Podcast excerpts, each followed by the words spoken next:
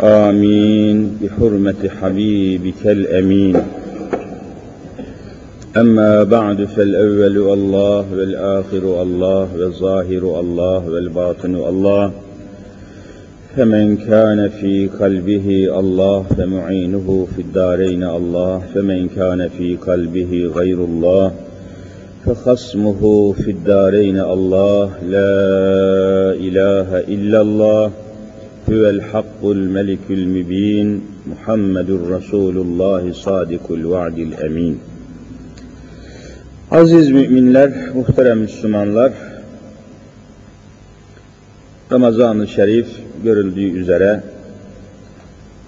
hızla aramızdan ayrılmaya ve ehli imana veda etmeye başladı. Allahu Teala bu mübarek ayın feyziyle, bereketiyle, rahmetiyle kaynaşmış olarak onu cümlemiz hakkında ruzi cezada şefaatçi eylesin inşallah. Hani bir söz var, bir gül koklamadan yaz geldi geçti dedikleri gibi biz de fazla bir şey anlamadan mübarek Ramazan geldi geçti. Allahu Teala sıhhat afiyetle, istikametle daha nice Ramazanlara ulaşmayı ehli imana nasip eylesin inşallah.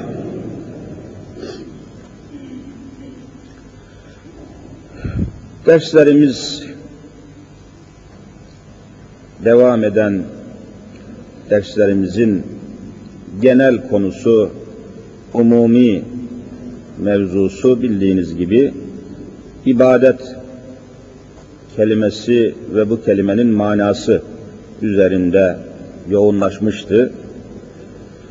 Çünkü Ramazan ayı geçen derste ifade etmeye çalıştığım gibi ibadet kavramının, ibadet mefhumunun çok daha fazla yoğunlaştığı, adeta ibadet mevsimi, ibadet ayı şeklinde. Öbür aylardan daha farklı, daha zengin, daha manalı, daha muhtevalı, gecesiyle gündüzüyle adeta ibadete tahsis edilmiş bir ay olması haysiyetiyle bu konuya ağırlık vermiştik. Daha fazla ağırlık vermiştik. Bu cuma da artık Ramazan-ı Şerif'in son cuması. Konuyu tamamlamaya ve noktalamaya çalışacağız. Bundan sonra da inşallah günün akışına göre İslam'ın bu konudaki bakışını, görüşünü, tespitini, teşhisini günümüzün konularıyla bağlantılı olarak yine bu kürsülerden sizlere arz etmeye inşallah devam edeceğiz. Allahu Teala ehli imanın soluğunu kesmesin inşallah.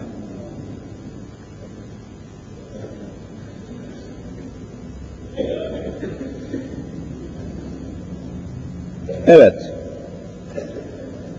Ramazan-ı Şerif gerçekten sair aylardan, öbür aylardan, diğer aylardan farklı olarak daha çok Müslüman olduğumuzun şuuru içinde, idraki içinde akıp giden bir mevsim, bir ay. İnsanlar bunca kargaşa içinde, bunca bunalım, sıkıntı içinde yine mutlaka Ramazan'da Müslüman olduklarını, Allah'ın kulu olduklarını, ibadet etmekle mükellef olduklarını mutlaka anlıyorlar, anlamak zorunda kalıyorlar. Hiçbir şey olmasa minarelerdeki ışıklar yanıyor. Niye bu minarelerin ışıkları yanıyor diye azıcık ilgilense, araştırsa Ramazan'ın farkına varacaktır. Diğer aylardan farklı olan E, televizyon kanallarında dahi görüyorsunuz o pislik kanallarında, necaset kanallarında dahi maalesef bir tarafıyla üzülüyoruz, bir tarafıyla da seviniyoruz. O kanallarda bile görüyorsunuz iftara yakın veya sahura yakın yine İslami, dini bir şeyler söylenmeye çalışılıyor. Hangi tarafa, hangi cihete, hangi cepheye bakarsanız bakın, Ramazan'da insanlar daha çok Müslüman olduklarının farkına varıyorlar. Bunu inkar etmek mümkün değil. Büyük Millet Meclisi'nde bile iftar saatine yakın görüşmeler kesiliyor. Toplantılar kesiliyor. Genel görüşmelere son veriliyor. İftar saati adeta Allah'a kul olmanın şuuru her sahada kendisini gösteriyor. Hakikaten iftar sofrasında beklerken yani önünüze Allah ne verdiyse az veya çok bir şeyler koymuşsunuz. Bekliyorsunuz. Elinizi bağlayan yok, ağzınızı bağlayan da yok. Ama elinizi o yemeğe uzatamıyorsunuz. Ne kadar acıkmış olsanız bile, ne kadar susamış olsanız bile elinizi o yenecek ve içecek maddelere uzatamıyorsunuz. Bir bekleyiş içindesiniz. Neyi bekliyorsunuz? Allah'tan emir gelmesini bekliyorsunuz. Hakikaten iftar sofrası kadar insanın Allah'ın kulu olduğunu gösteren başka bir manzara bulamazsınız.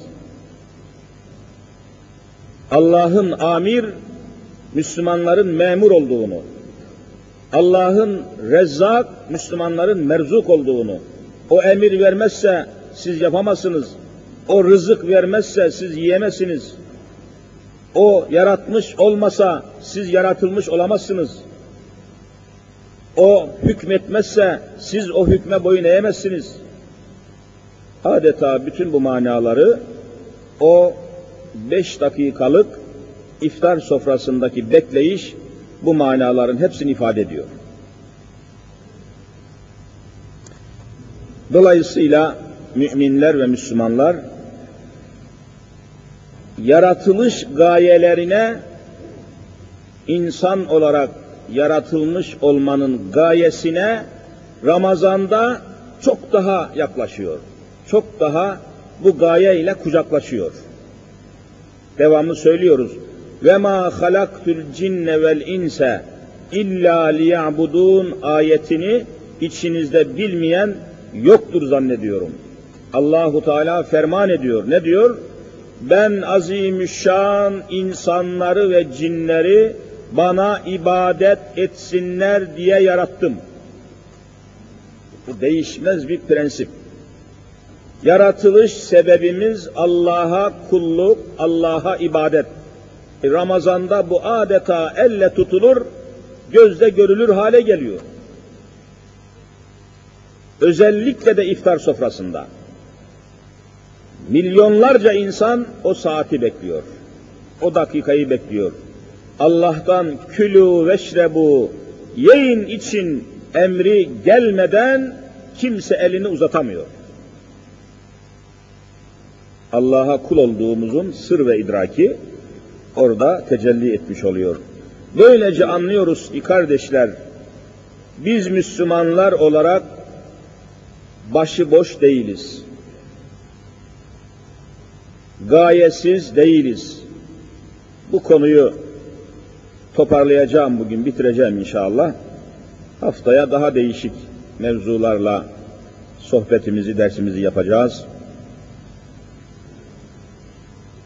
Bütün bunlardan anlıyoruz ve inanıyoruz ki yeryüzünde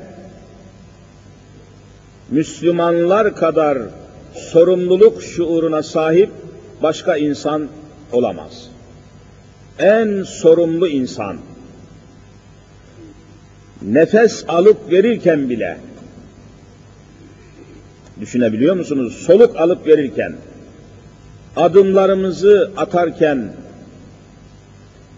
gecemizle, gündüzümüzle, her şeyimizle sorumlu olduğumuzun şuuru Ramazan'da bütünüyle aşılanmaya çalışılıyor. Ey Müslüman! Adeta Ramazan'ın vermeye çalıştığı mesaj, mana, davet, ey Müslüman sen yeryüzünün en sorumlu insanısın. Sen yeryüzünün en sorumlu, en mesuliyetli insanısın.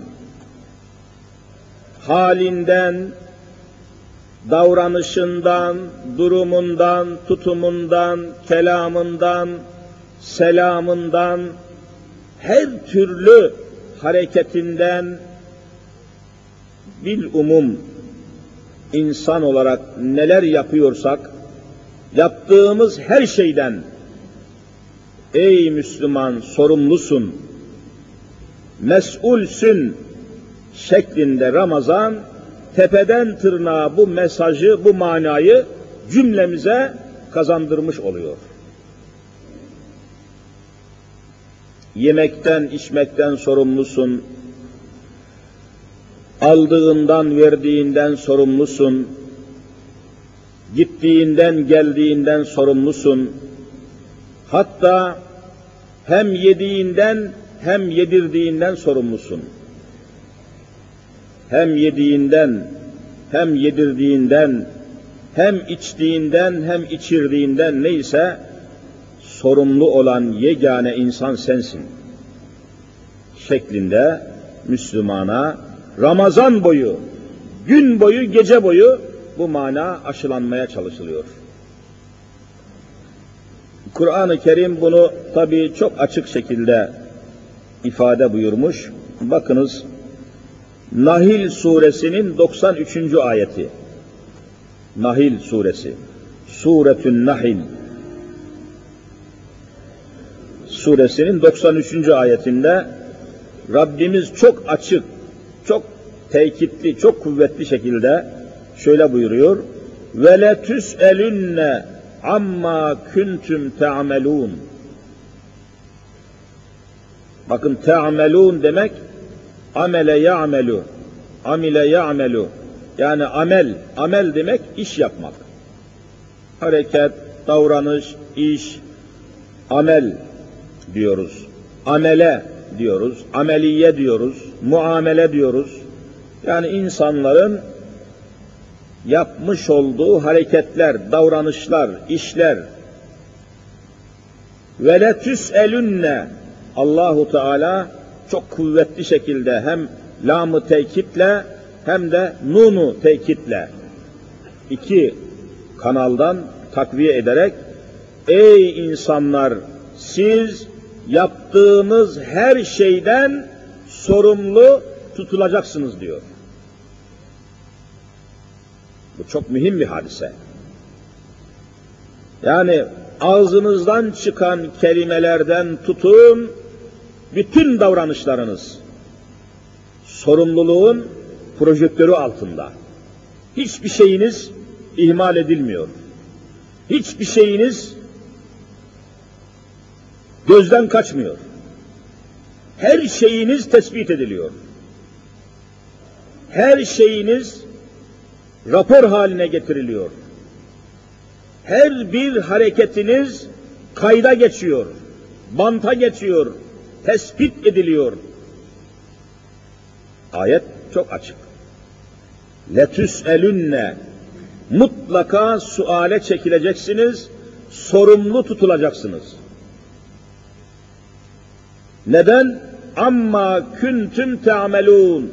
Yaptığınız her işten. Her iş. Bu şuur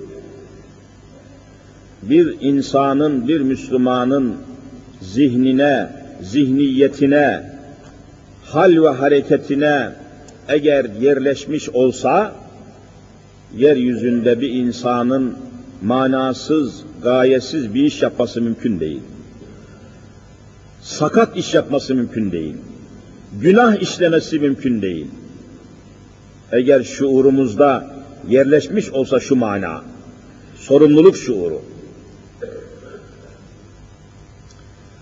veya bu şekilde toplum eğitilmiş olsa,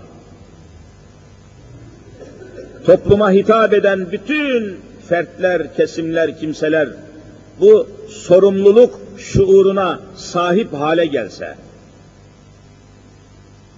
bakın mesela basın yayın diyoruz, gazeteler, gazeteciler, televizyoncular, kameramanlar, programcılar, hepsine birden bir kelime uydurmuşlar.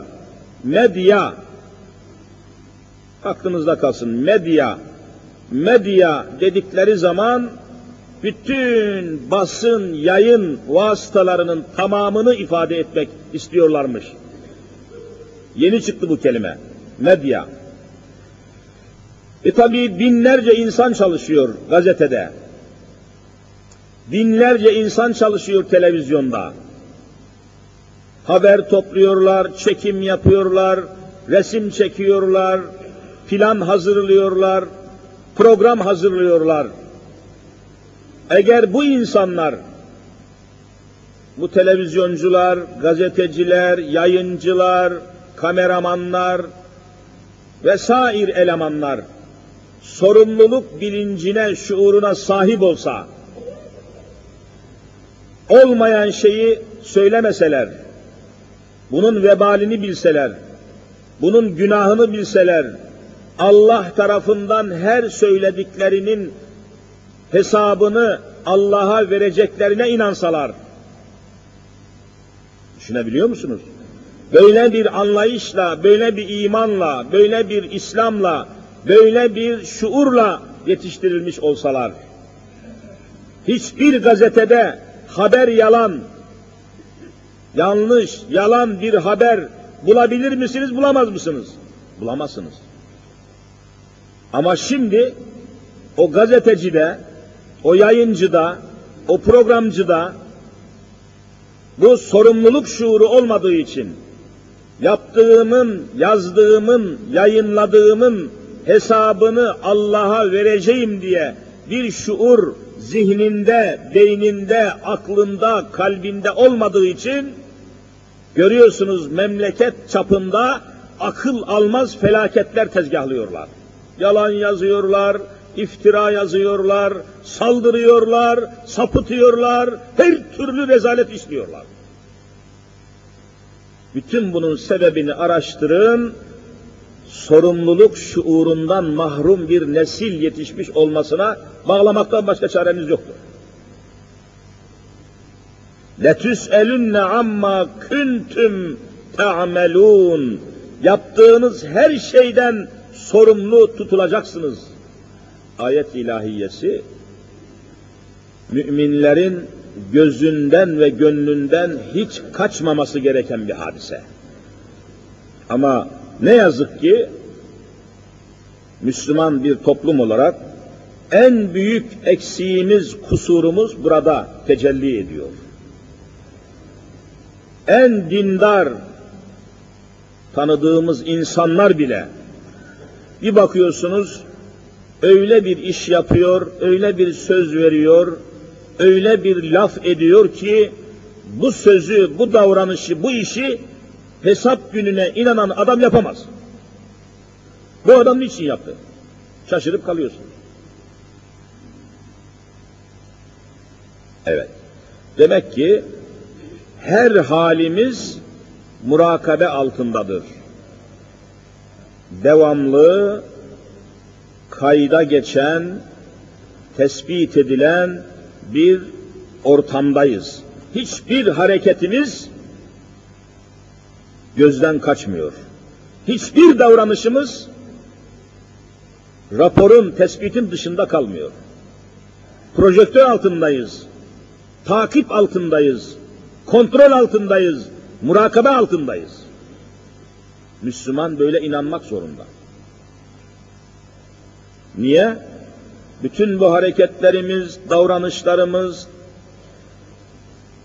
her türlü alışımız, verişimiz, oturduğumuz, kalktığımız insanlar, temas ettiğimiz kimseler, ağzımızdan çıkan kelimeler, lafızlar, kaviller, manalar, şakalar, mizahlar, gülünç kelimeler, yalanlar, iftiralar, gıybetler, dedikodular, bil umum organlarımızla işlediğimiz ameller tamamen kayda geçtiğini, tespit edildiğini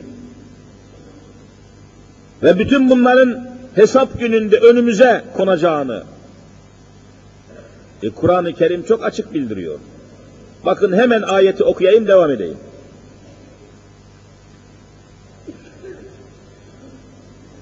Hesap gününde, mahşer gününde hadise şu. Herkesin, her insanın hayat boyu, ömür boyu tespit edilen amelleri, kayda geçen bütün fiilleri, eylemleri, davranışları kitap halinde yazıya, kayda, banda geçmiş şekliyle her insanın önüne konacak diyor Hazreti Allah. Bunu söyleyen o, ben değil. Şimdi ayet okuyorum. İkra kitabek, ey insanoğlu, ömür boyu yaptığın, ettiğin her şeyin tespit edilmiştir. Kayda geçirilmiştir. Şimdi ikra kitabek şu amel kitabını, şu amel defterini sayfa sayfa, satır satır oku bakayım. İkra Arapça oku demek. Herkes okuyacak. İkra kitabek. Ömür boyu büluğa erdikten sonra ruh bedenden çıkıncaya kadar. Bütün yaptıklarınız, ettikleriniz, amelleriniz, fiilleriniz, davranışlarınız, koşuşmalarınız, aldatmalarınız, yanıltmalarınız, bil umum harekatınız. Yazılmış, çizilmiş, tertip edilmiş şekilde önünüze konacak ikra kitabek şimdi oku bakayım. Aman ya Rabbi. Devam ediyor. Kefa bi nefsikel yevme aleyke hasiba. Bu mübarek ayet-i ilahiye de İsra suresinin 14. ayet. Aklınızda kalsın. İsra suresi 14. ayet. Kefa kafidir. Kafi demek yeter. Daha delil aramaya, şahit aramaya, adam aramaya, torpil aramaya ihtiyaç yok. Kefa, kafidir. Yeter. Ne yeter? Bir nefsike, sana yeter. Senin nefsine, senin şahsına, sana yeter. Nedir yetecek olan? El yevme, bugün, yani hesap gününde, sana kafi gelecektir. Aleyke üzerine hasiba, hesap olarak, muhasebe olarak, muhasebeci olarak bu kitap sana kafi gelecektir. Hiç kimseden daha şahitlik almaya, vesika almaya, belge toplamaya, bilgi toplamaya lüzum kalmadan bu kitap senin bütün hayatını ortaya koyacaktır. Kefa bi nefsikel yevme aleyke hasiba. Hesap görmek için muhasebe olarak, hesap olarak bu kitap kafidir. Daha hiçbir şey gerek yoktur. Denecektir. O halde oku, ikra kitabek. Herkes kendi hayatını kendisi okuyacak. Hani başkası okusa belki atlıyor, saptırıyor, kaydırıyor, kaçırıyor zannedersiniz. Herkes kendisi okuyacak. Bu şuur verilmediyse topluma, bu ayeti kerime eğitilmediyse, okutulmadıysa, okullarda, iş yerlerinde, bil umum topluma hitap eden kurumlarda bu şuur, bu anlayış, bu iman aşılanmadıysa, o ülkede insanlar sorumluluk duygusu taşır mı taşımaz mı? Taşımaz. Başbakan da olsa taşımaz, Cumhurbaşkanı da olsa taşımaz, küçüklüğünden itibaren bu Kur'an'ın bu manası içinde bu ayet-i kerimenin ışığında, eğitiminde, denetiminde, yönetiminde yetişmediyse, vallahi Cumhurbaşkanı dahi sorumluluk şuurundan mahrum olur. Memleket mahvolur. Çok mühim bir nokta bu. Nasıl aşılayacağız bunu? Bütün bir toplum bu şuurun tezgahından geçmesi lazım. Pazardaki satıcıdan parlamentodaki milletvekiline kadar herkesin bu şuura sahip olması, bu imana sahip olması, bu manaya sahip olması, bu Kur'an'a sahip olması lazım. Çünkü hepsinin toplumda yeri var. Hepsinin toplumda belli bir görevi, vazifesi var. Kardeşler, Müslümanlar, her ne kadar halimiz çok kötüyse de, zaman zaman çok karamsar durumlara düştüğümüz oluyor. Çok karanlık hallere düştüğümüz oluyor. ülkenin, yurdumuzun, vatanımızın, memleketimizin içinde bulunduğu şartları azıcık araştırdığımız, incelediğimiz zaman, haberleri dinlediğimiz zaman, ajansları dinlediğimiz zaman fevkalade karamsar bir tavır içine düşüyoruz. Yani siz de görüyorsunuz, biz de hepimiz görüyoruz. Akşamları gerek televizyon kanallarından, gerekse gazete sayfalarından haberleri okuyorsunuz. Yüz tane haber varsa 99'u felaket haberi olarak karşımıza çıkıyor. Yüz tane haber varsa 99'u felaket haberi insanın içini açan, insanı ferahlandıran, insanı huzura sevk eden bir tek habere rastlıyor musunuz, rastlayamıyor musunuz? Rastlayamıyorsunuz. Ama bütün bunlara karşılık asla ve kat'a şunu açıkça söylüyorum bir Müslüman insan olarak bir hasbel kader huzurunuzda konuşan bir hoca olarak açık söylüyorum. Kesinlikle Müslümanlar olarak umudumuzu, ümidimizi kaybetmememiz lazım. Olabilir. Moralimizi bozmamamız lazım. Maneviyatımızı bir milletin moralini, maneviyatını bozması kadar bir felaket olamaz. Ekonomi bozuk olabilir. Mümkündür. Nitekim şu anda çıkmaza girmiştir. Ekonomi diyorlar ya, Arapçası iktisat, Yavurcası ekonomi. Tamamen çıkmaza girmiştir.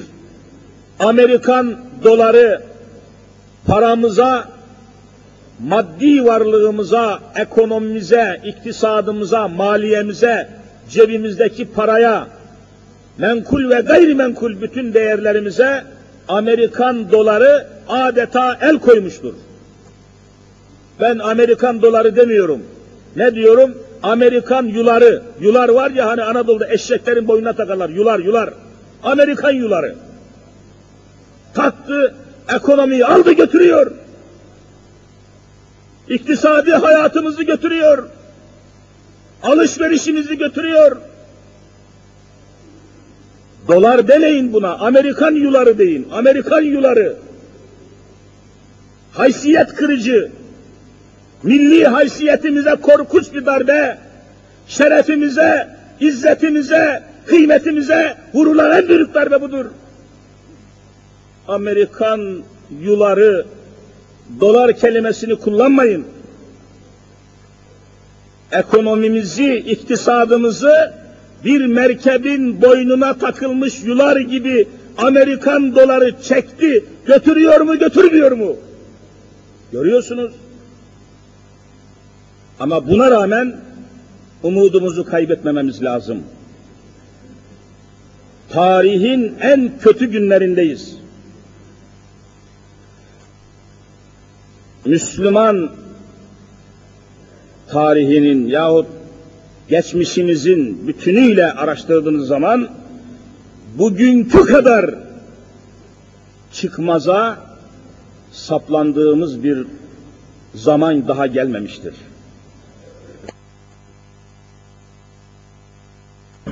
Tarihte ve daha geçen yıllara kadar askerlik konusunda bile, bakın askerlik, bizim milletimizin bütün kutsal değerlerinin, kıymetlerinin, özelliklerinin başında askerlik birinci sırada geliyor muydu, gelmiyor muydu? Geliyordu. Ortak bir değerimizdi askerlik. Askerimizin de adı, Türk askerinin de künyesi, lakabı, adı Mehmetçik olarak tarihe geçmiş miydi, geçmemiş miydi? Mehmetçik. Ne demek Mehmetçik? Hazreti Muhammed Mustafa'nın küçüğü demek. Hazreti Muhammed Mustafa'ya bağlı asker demek Mehmetçik. Türk askerinin adı Mehmetçik'tir. Avrupa böyle biliyor, Amerika böyle biliyor, Kore böyle biliyor, Çanakkale böyle biliyor, İngilizler böyle biliyor. Mehmetçik, Hazreti Muhammed'in küçüğü demek. Cik kelimesi eki hani küçültülmüş anlamına geliyor. Böyle olduğu halde tarihin en kötü dönemecindeyiz görüyorsunuz. Şu anda resmi açıklamalara göre 250 bin tane asker kaçağı var mı yok mu? Bakın ne hale gelmiş. Hiç askerden kaçılır mı? Tarihte hiç gördünüz, duydunuz mu kardeşlerim? Ama bak şimdi yetkili ağızlar söylüyor 250 bin asker askerlik mühleti geldiği halde askere gitmesi gerektiği halde resmen gitmiyor, kaçıyor, kaçıyor, kaçıyor. Korkunç bir hadise bu.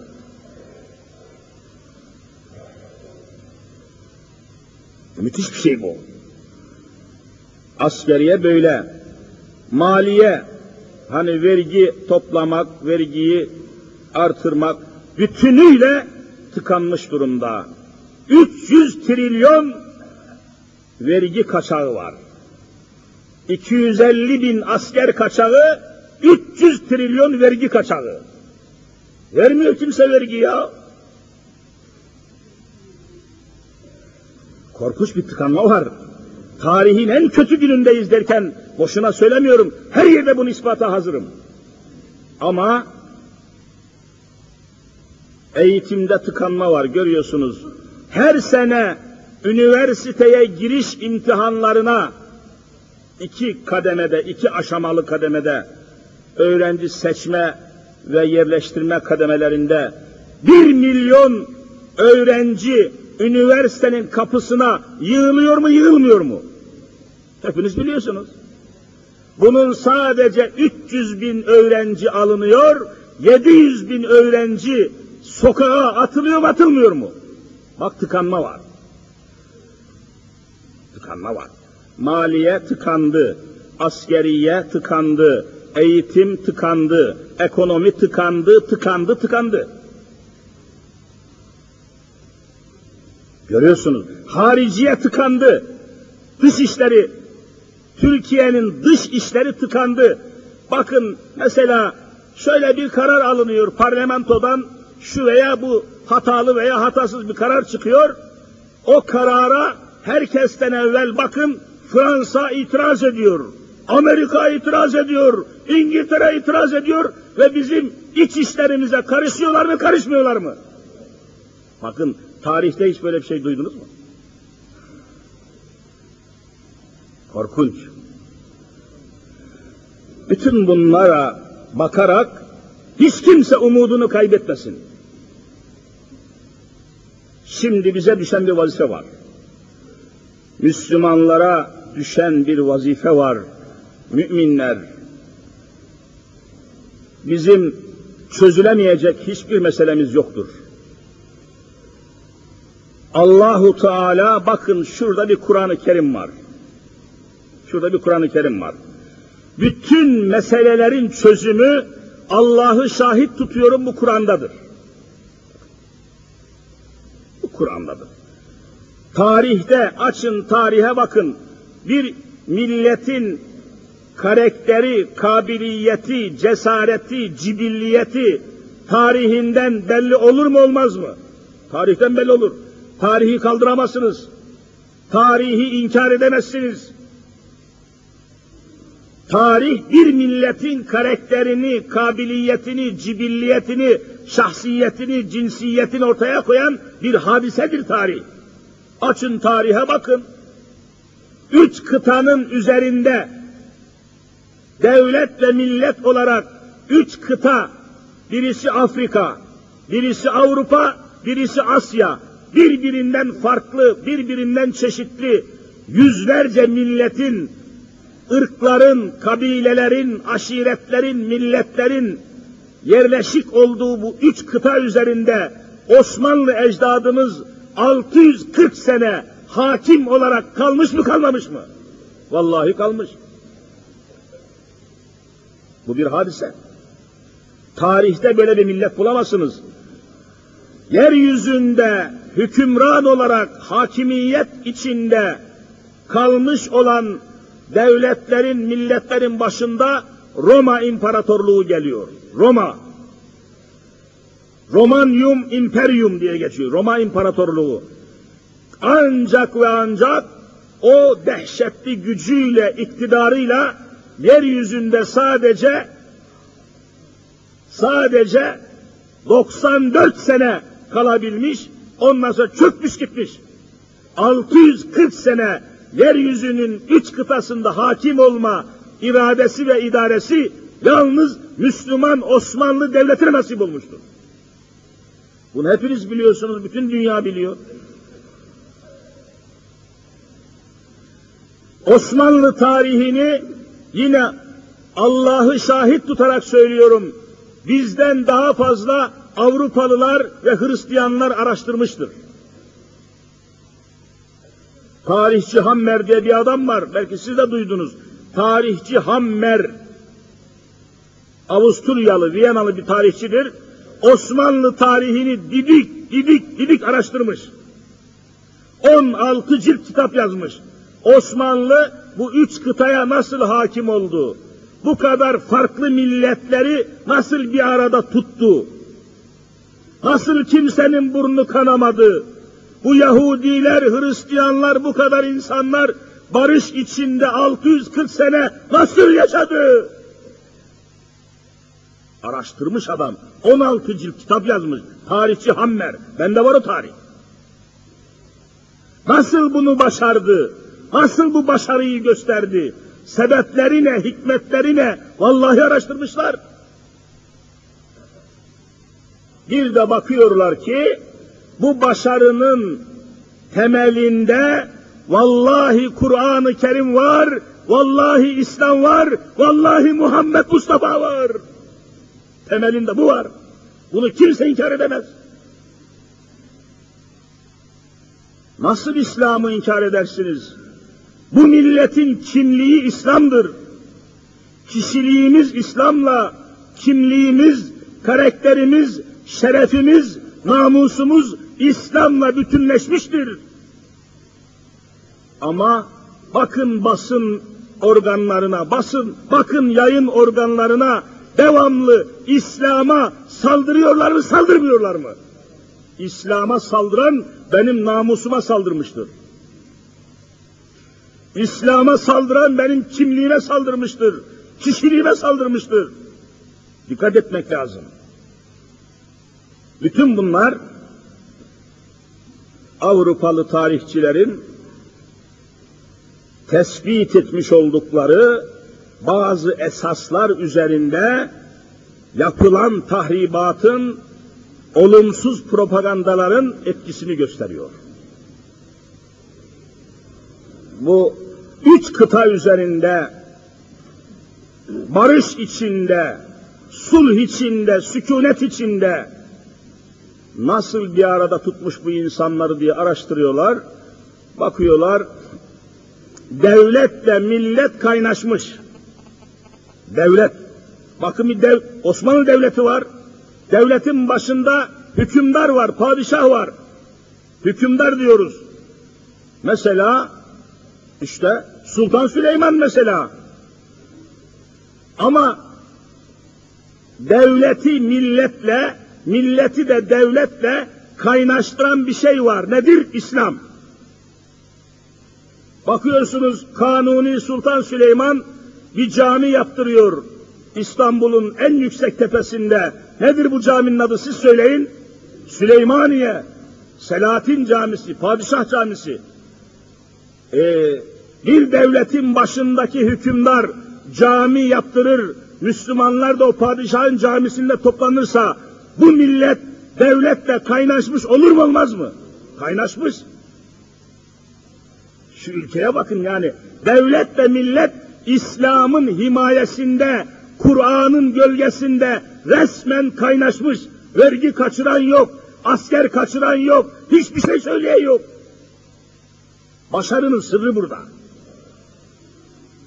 Bunu iyi anlamamız lazım. Kardeşler yine saflar sıkıştı. Araları dolduralım ve geriye gelen kardeşler üst kata çıksın. Üst kat tamamen boş buradan görülüyor. Yine bir ayaklanalım diyor Hasan Hocam. Bir ayak, ayağa kalkalım şöyle boşlukları dolduralım. İkinci bir şeye gerek kalmasın. Ondan sonra gelen kardeşlerimiz de üst kata mahfile çıksınlar. Bütün boşlukları doldurup oturalım. Allah razı olsun.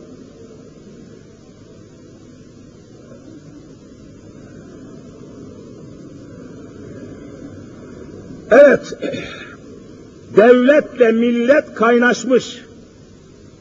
Osmanlı tarihini araştırın, bunu göreceksiniz. Kaynaşma var, uzlaşma var. Devletle millet şu iki elin birbiriyle çakışması gibi birbirine uygun. Camisiyle, cemaatiyle, ibadetiyle çok güzel bir ahenk var. Askeriyle, paşasıyla, askerlerin başında paşalar var. Osmanlı paşaları biliyorsunuz. Osmanlı paşaları, yani askerlerin başındaki generaller, o zaman paşa deniyordu, şimdi ne diyorlar siz söyleyin? General diyorlar, paşa. Bakın Osmanlı paşalarına, vallahi milletle bütünleşmiştir. Bakın İstanbul'da bir sürü paşaların camisi var. Mahmut Paşa camisi var mı yok mu? Rüstem Paşa camisi, Mahmut Paşa camisi, işte Rüstem Paşa, bütün camiler, paşalar cami yaptırmış, millet o paşanın camisine gelmiş, paşaya dua etmiş. Şu kaynaşmayı görüyor musunuz? Daha o ordu Fatih olmaz mı? Fetih nasip olmaz mı? Fatih Camisi, Beyazıt Camisi, bakın Sultan Ahmet ismi üzerinde sultan ne demek? Hükümdar demek. Cami yaptırmış, halk ile, milletle, devlet, hükümdar resmen kaynaşmış mı, kaynaşmamış mı? Kaynaşmış. Daha bu devletin öne alınır mı? Avrupalı bunu çok iyi anlamış. Avrupalı bu sırrı yakalamış. Ha Osmanlı'yı üç kıtada hakim kılan devletle milletin kaynaşmasıdır. Peki bu devletle milleti kaynaştıran ne? İslam. Devletle milleti kaynaştıran ne? Kur'an. Devletle milleti kaynaştıran ne? Hazreti Muhammed Mustafa aleyhissalatu vesselam. Bunu iyi anlamışlar. Çok iyi anlamışlar. Ondan sonra sinsi sinsi bir propaganda yazılarında, kitaplarında, mevzularında bir fikri Avrupalı yazarlar, Avrupalı Hristiyan misyonerler, Hristiyan şarkıyatçı bilim adamları, tarihçiler, yazarlar bu meseleyi tespit ettikten sonra milletin bu başarısını, bu zaferlerini, bu fetihlerini tekrar körletmek için, bozmak için, yıkmak için bir propaganda hazırlamışlar. Açıkça şimdi ispat edeceğim onu. Ne yapmak lazım? Evvela bu başarıyı, bu zaferi ortadan kaldırmak için Osmanlı'nın üç kıtadaki hakimiyetini kırmak için ne yapmak lazım? Milletle devletin arasını açmak lazım. Bakın bakın bakın. Bunu anlamamız lazım müminler. Çok kötü gündeyiz. Umudumuzu kaybetmeyelim. Vallahi Kur'an'a döndüğümüz zaman bütün sıkıntılarımız bir anda yok olacaktır. Ben buna inanıyorum. Biz öyle kolay kolay yıkılacak bir millet değiliz. Hiç umutlanmasınlar. Hiç umutlanmasınlar Allah'ın izniyle. Dini celili İslam'ın vereceği huzur ile biz tekrar ülkeyi bütünleştirebiliriz. Buna Kur'an kafidir. Buna Hz. Muhammed Mustafa kafidir. Buna Allahu Teala kafidir. Eleysellahu bi kafin abde hayatı var. Allah size kafi değil mi? Buna yeter. Bizim kitabımız, tarihimiz, kültürümüz buna yeter. Devlet ve milletin arasını aşmak lazım demiş Avrupalı yazarlar, Avrupalı misyonerler, Hristiyan papazları, patrikleri.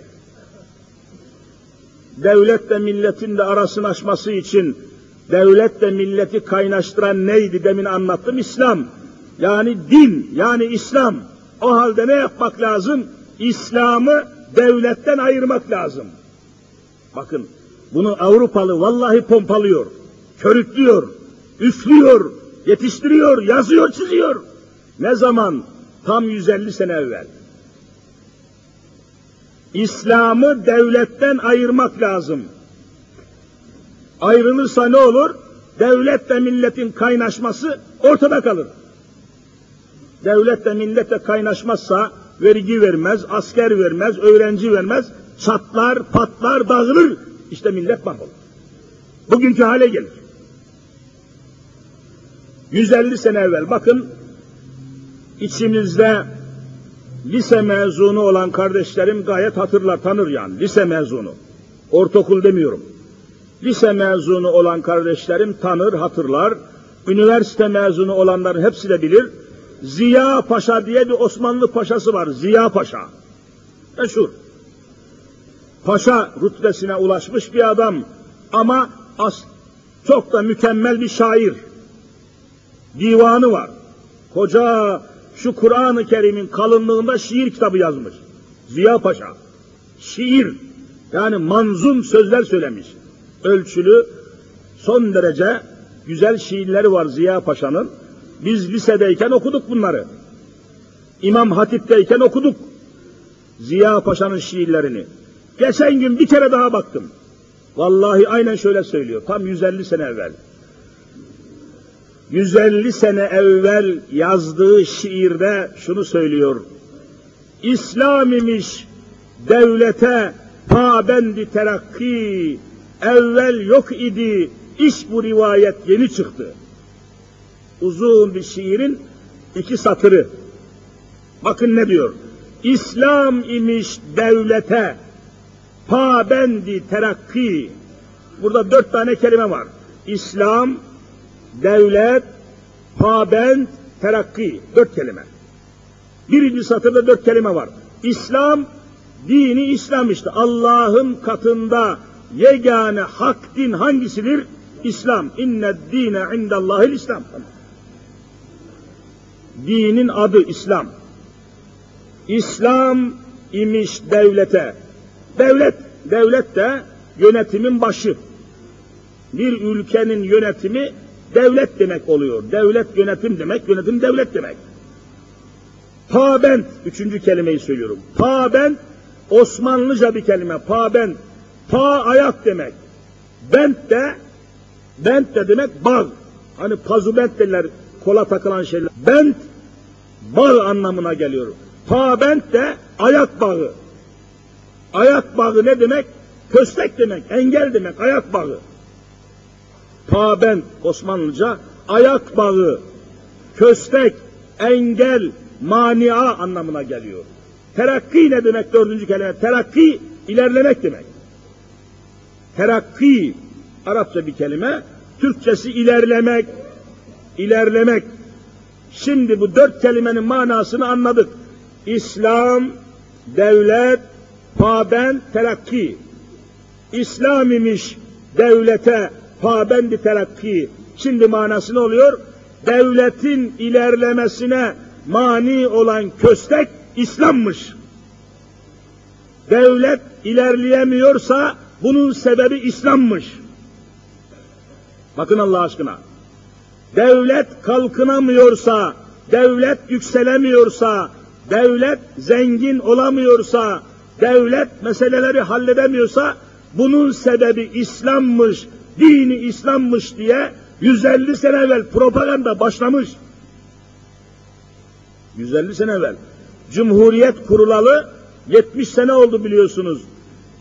70'in üzerine 80 koyarsanız ne yapar? 150. Cumhuriyetin ilanından 80 sene evvel İslam'ın devleti geri bıraktığını söylemeye başlamışlar. Ne kadar evvel başlamış görüyor musun? Başlayan kim? Vallahi Avrupalı misyonerler. Avrupalı Hristiyan yazarlar. Kastı mahsus ile. Devletin ilerlemesine, devletin büyümesine, devletin başarılı olmasına köstek olan İslam'mış fikri o gün yayılmış, yazılmış, konuşulmuş, paşalara, yazarlara, muharrirlere yayılmış, söylenmiş ve piyasada tutunmaya başlamış bu düşünce, bu propaganda. Ziya Paşa diyor ki, evvel yok idi, iş bu rivayet yeni çıktı. Evvela böyle bir söz yoktu diyor. İş bu rivayet, bu söz yeni çıktı. Yeni konuşulmaya başladı diyor. Konuşmaya başlayan Avrupalı Hristiyanlardır. Meseleyi iyi anlamışlar. O halde madem ki devletin ilerlemesine mani olan İslam'mış, devletin ilerlemesi için İslam'ı devletten ne yapmak lazım siz söyleyin? Ayırmak lazım. Din ile devletin ayrılığı fikri, bakın Allah aşkına nereden geliyor siz söyleyin. Avrupa'dan geliyor. Avrupa kökenli bir kavram. Devletin ilerlemesine madem ki İslam köstek oluyor, engel oluyor, o zaman dini devletten ayırmak lazım. İslam'ı devletten ayırmak lazım. Fikri Cumhuriyet'in ilanından 80 sene evvel başlamış. Ve o gün bugün bu propaganda devam ediyor. Ama işte bakın devlet, millet gele gele bir felaketin, bir uçurumun eşiğine resmen geldi mi gelmedi mi? Geldi. Resmen geldi. İşte bütün insanların, bütün Müslümanların, bütün uzmanların, elemanların şu anda bir sorumluluk şuuruna sahip olması lazım. Bu uçurumun kenarında eğer sabırla, sükunetle, sıhhatle, dikkatle oturup düşünürsek, biz bu ülkeyi Allah'ın izniyle tekrar sulha, sükuna, barışa, yükselişe Allah'ın lütfuyla kavuşturabiliriz. Hiç umudunuzu kesmeyin. Bir takım cinsi ve cibilliyeti, kimliği ve kişiliği belli olmayan gazeteciler durmadan insanların, bu ülkenin insanların morallerini bozmaya çalışıyor. Felaket dellalı gibi devamlı ülkenin battığını, bittiğini, yıkıldığını yazıyor, söylüyor, propaganda yapıyor. Bütün bunların arkasında Hristiyan Avrupa var. Hristiyan Avrupa, emin olun bakın Bosna'da mesela Sırpların başında bulunan ve her sabah aç karnına kahvaltıya oturduğu zaman yarım fincan Müslüman kanı içerek kahvaltıya başlayan Radovan Garaçiç namında bir Allahsız kafir var. Radovan Garaçiç. Her sabah aç karnına kahvaltıda yarım bardak Müslüman kanı içmeden yemek yemiyor. Bütün bu bilinen mi gerçekten? Böyle bir adam bir açıklama yaptı ne dedi? Biz dedi 500 yıllık intikamımızı almak için savaşıyoruz dedi. 500 yıllık intikam. Yani Osmanlı'nın intikamını alıyor. Adamlar saklamıyorlar ki, açık söylüyorlar. Açık söylüyorlar. İstanbul, hepiniz biliyorsunuz, 540 senedir, 541 senedir bizim elimizde. Öyle değil mi? 541 senedir bizde. E şimdi Yugoslavya'da 500 yıllık Osmanlı'nın intikamını alıyoruz diye söyleyen Hristiyan Sırplar bunu söyler de Hristiyan Rumlar İstanbul'un intikamını almak için resmen çalışırlar mı çalışmazlar mı? Çalışıyorlar. Bütün Hristiyan dünya şu anda Müslümanlara karşı vallahi birleşmiş durumdalar. Haçlı ittika, ittifakı, Haçlı harekatı, Haçlı bütünlüğü aynen yine 500 sene evvelki gibi Müslümanların üzerine dehşetle geliyor. Bunun farkına varmak lazım ama dediğim gibi umudumuzu ve moralimizi bozmamamız lazım. İslam'ın ışığında Hazreti Muhammed Mustafa sallallahu aleyhi ve sellemin kılavuzluğunda Hazreti Kur'an'ın önderliğinde Allah'ın rahmeti içinde tekrar aslımıza dönmemiz vallahi mümkündür. Bu imkanı kaybetmeyelim. O halde çareyi şurada veya burada aramaya hiç gerek yoktur. Çaremiz Kur'an'dır, reçetemiz Kur'an'dır, kılavumuz, kılavuzumuz bizi üç kıtaya hakim kılan Hazreti Muhammed Mustafa'dır. Başka bir şey aramaya gerek yoktur. Oy birliğiyle, söz birliğiyle, gönül birliğiyle bu hakikati her yerde söylememiz lazım.